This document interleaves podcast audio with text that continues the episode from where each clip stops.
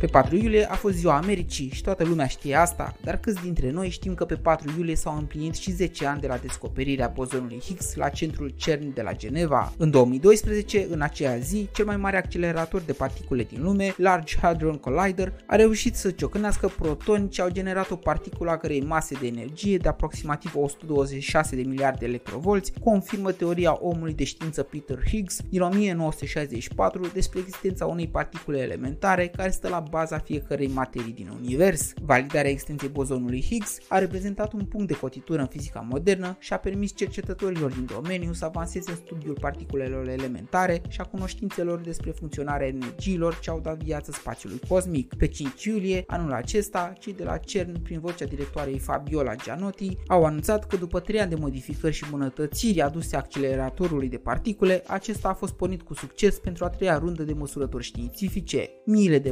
magneți înșirați pe toată lungimea sa de 27 de km au început să miște razele pline de protoni cu o viteză atât de mare că ciocnirile dintre aceștia au produs o energie fără precedent de 13,6 trilioane de electrovolți. Această nouă putere, obținută în premieră, oamenii de știință spun că o să-i ajute să înțeleagă mai bine relația dintre materie și antimaterie, dar să și descopere proprietăți necunoscute ale materiei întunecate, materie ce compune 24%